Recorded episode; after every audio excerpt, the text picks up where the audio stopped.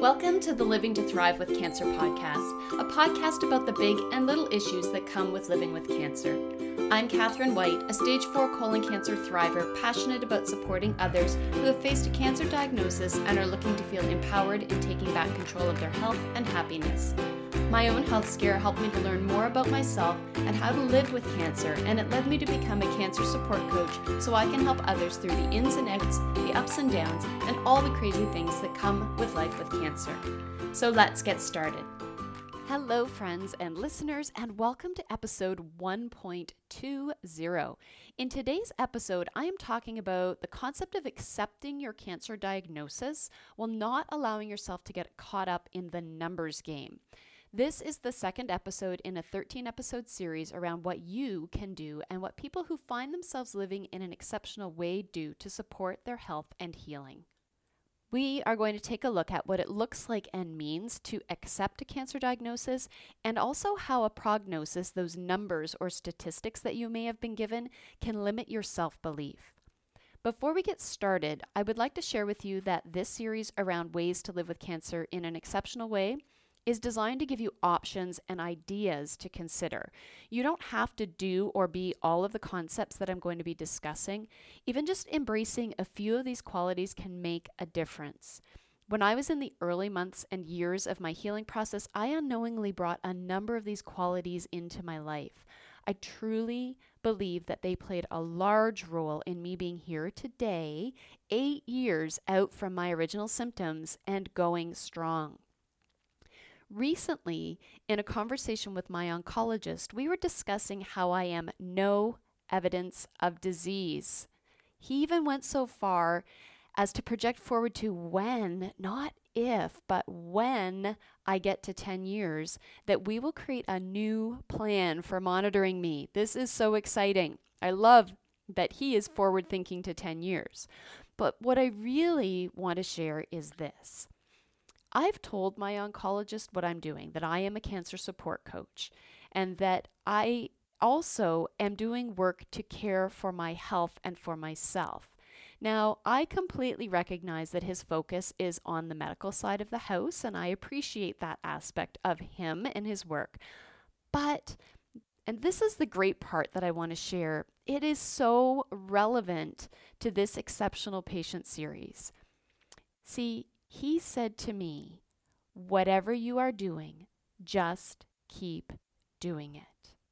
I'm just going to say that again because it just gives me goosebumps every time I hear it.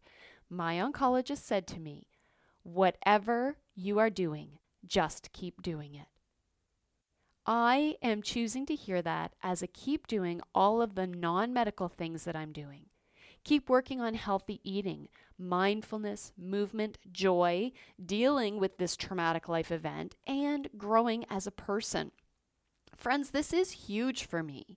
It is, again in my mind, an acknowledgement that all of the practices and habits that I've created for myself over the last eight years are working.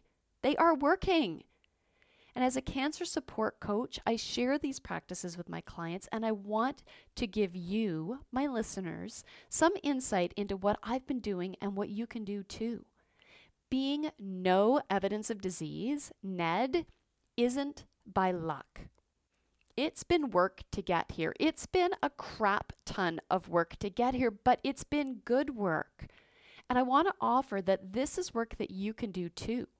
You don't have to leave the hope of getting to Ned to fate. You need to take an active role in getting the results you want. And I believe you need to start now, not wait. Wherever you are in your process, you need to start now because results come from action. And I am calling you to take action because I know you can do this. All right. So that's my personal piece for today. So let's get started into the content. So, again, just to recap, we're talking about being exceptional cancer patients. And exceptional in this case refers to people who have outlived their prognosis, otherwise known as the statistics or the numbers. They are people who, in the face of adversity, in this case, our cancer diagnosis, have made changes, whether you knew it or not, and that are thought to have supported their healing process through these changes. This includes looking at the concept of the diagnosis and the prognosis, is, which is what I want to talk about today. So, we're going to start with the diagnosis.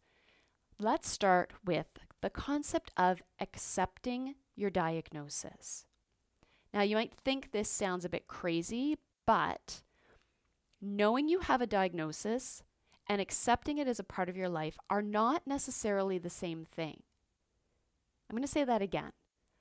Knowing you have a diagnosis and accepting it as a part of your life are not necessarily the same thing.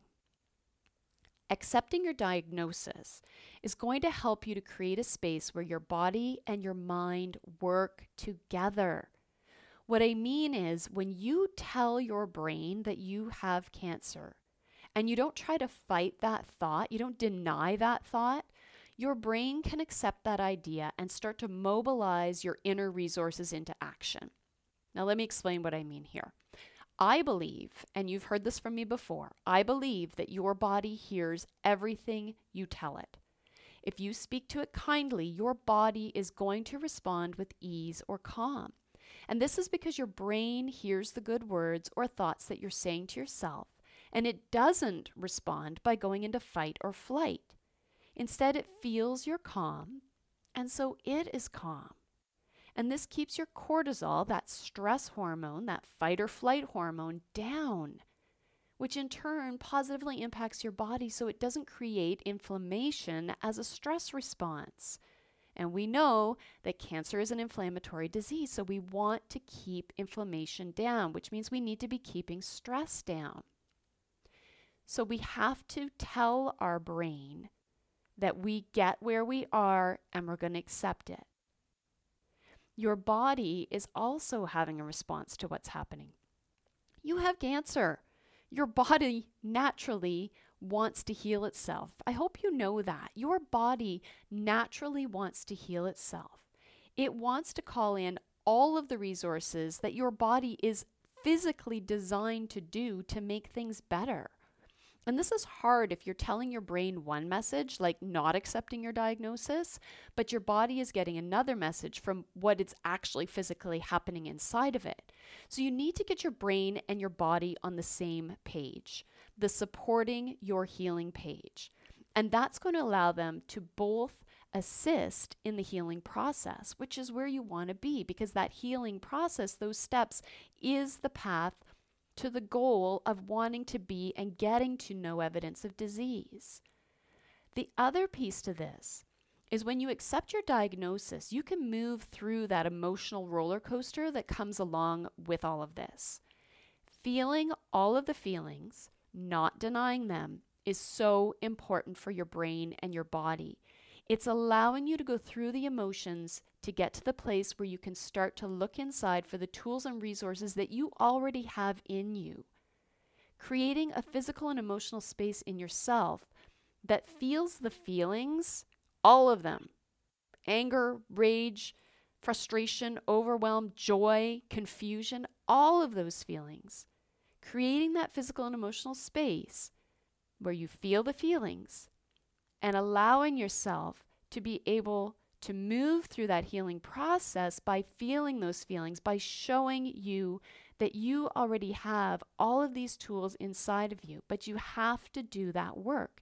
You have to accept what's happening so that your body and your brain are in alignment with each other. And this is going to help you to navigate your new reality. And that's why I call it living with cancer. It is a part of your life narrative now, but it doesn't have to be your identity. This is another thing I want to say again. You are not cancer. Cancer is something that is happening in your body, it is not your identity. You don't have to like it, but getting your brain and your body on the same page, that page of I can support myself, is going to be so helpful for you. And this leads me into the part of the cancer process that I personally don't find very helpful, and that's the numbers, also known as the prognosis. Now, maybe your oncologist or your doctor has the responsibility to tell you what the numbers are. I don't know because my story is a little bit different, and I'm going to share that with you. But that prognosis is something that is typically typically given to someone as they're being told that they have cancer. So, I am going to guess that your goal is to heal and to get to no evidence of disease. That makes complete sense. So, for me, and maybe you feel this way too, having someone tell you that you are now a statistic and that your quote chances of survival are whatever percentage they give you is assigning you limitations. Now, maybe you've taken your statistics, you've got them, and you've flipped them around to see them in a more positive light, like instead of 30% of not, it's 70% of. But I don't know, from having worked with many clients, I hope that that's happening for you. But from working with many clients, those numbers, that prognosis, can be soul crushing. It can create hopelessness and fear and anxiety and self doubt. And that is not what you need right now. You need to be harnessing every ounce of belief in yourself and your ability to navigate this. So, here's just a little example of two scenarios. Before we met my oncologist for the first time, we had friends share from their personal experience that when they were told the statistics of survivability, it felt like they were taken out at the knees. That they were being given this idea of maybe you'll be okay, but maybe you won't. And I get that this is reality and we don't want to bury our heads in the sand completely, but come on. Like, really, you're a human being going through a very human experience. This is the moment, the biggest moment, the most critical moment in your life when you need hope and the belief that you can do this. So, knowing that that was a part of the process, by the way, you have cancer, here's the type of cancer, here's the stage of the cancer, and here's your survivability numbers. We told our oncologist straight up that we didn't want to hear the prognosis.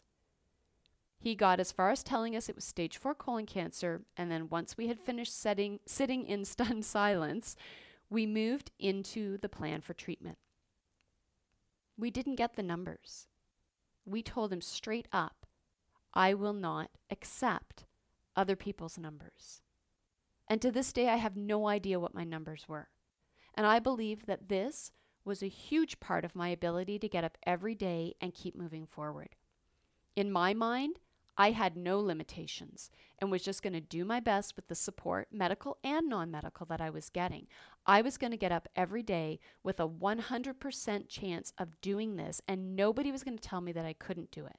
Now, I know things got hard and there were days where I felt, you know, really crappy and that maybe this, you know, 100% kind of wavered in my mind a little bit, but I didn't let it sit there. I didn't let myself sit in the concept that numbers were going to determine my fate. So, rejecting the prognosis can create a strong sense of self determination, belief, and hope. And isn't that what you want? Don't you want to feel that you can do this, to believe that you can do this, and to hope that your outcome is going to be the best possible outcome? It breaks my heart when my clients tell me how afraid they are of their numbers. The numbers sit in the front of their mind and interrupt their self belief and create so much fear and stress. And we don't want, as people living with cancer, we don't want to be living in fear and stress. The whole thing is freaking scary. We know that. And we know it's stressful. But what we don't need is extra baggage to remind us. We need to be sitting in self belief. So, with my clients, we do a lot of coaching to break the belief that the numbers are going to decide their fate. We coach around creating a belief that yes, there are statistics, but those are other people's numbers. That's the data from how other people did. But I want to offer that there are also outliers people who live longer and do better than the statistics. And there are a lot of people out there, myself included. So, would you rather sit in fear or possibility? Do you want to have self belief or do you want to allow somebody else to tell you how this is going to go? Do you want to get up every day believing that there's a 100% chance that you can do this to the best of your ability? Or do you just want to get up every day thinking that somebody else's numbers are your fate? I want you to believe with all your heart that you can do things, bring in practices, change your mindset, do whatever it takes to truly believe that you can support yourself and aim for no evidence of disease. Does this take work? Of course it does. But this is the most important work that you are ever going to do. And it can start by accepting your diagnosis and deciding to not live by the numbers, but instead live with hope and belief. You get to decide. Not numbers, not somebody else. You get to decide. Cancer is a personal experience that doesn't have to be done alone. Cancer support coaching is what you need if you are looking for support and whole health approaches to living with cancer, approaches that bridge the gap between your everyday life and the medical world. Together, we can help you discover how you can create your own version of living to thrive with cancer. You can find me at www.catherinewhite.coach. I would be so happy to get on a call with you to talk about cancer support coaching. Thank you so much for being here today. I hope you have a beautiful rest of the day, and may you live your life to your fullest, follow your heart, and thrive in all you do.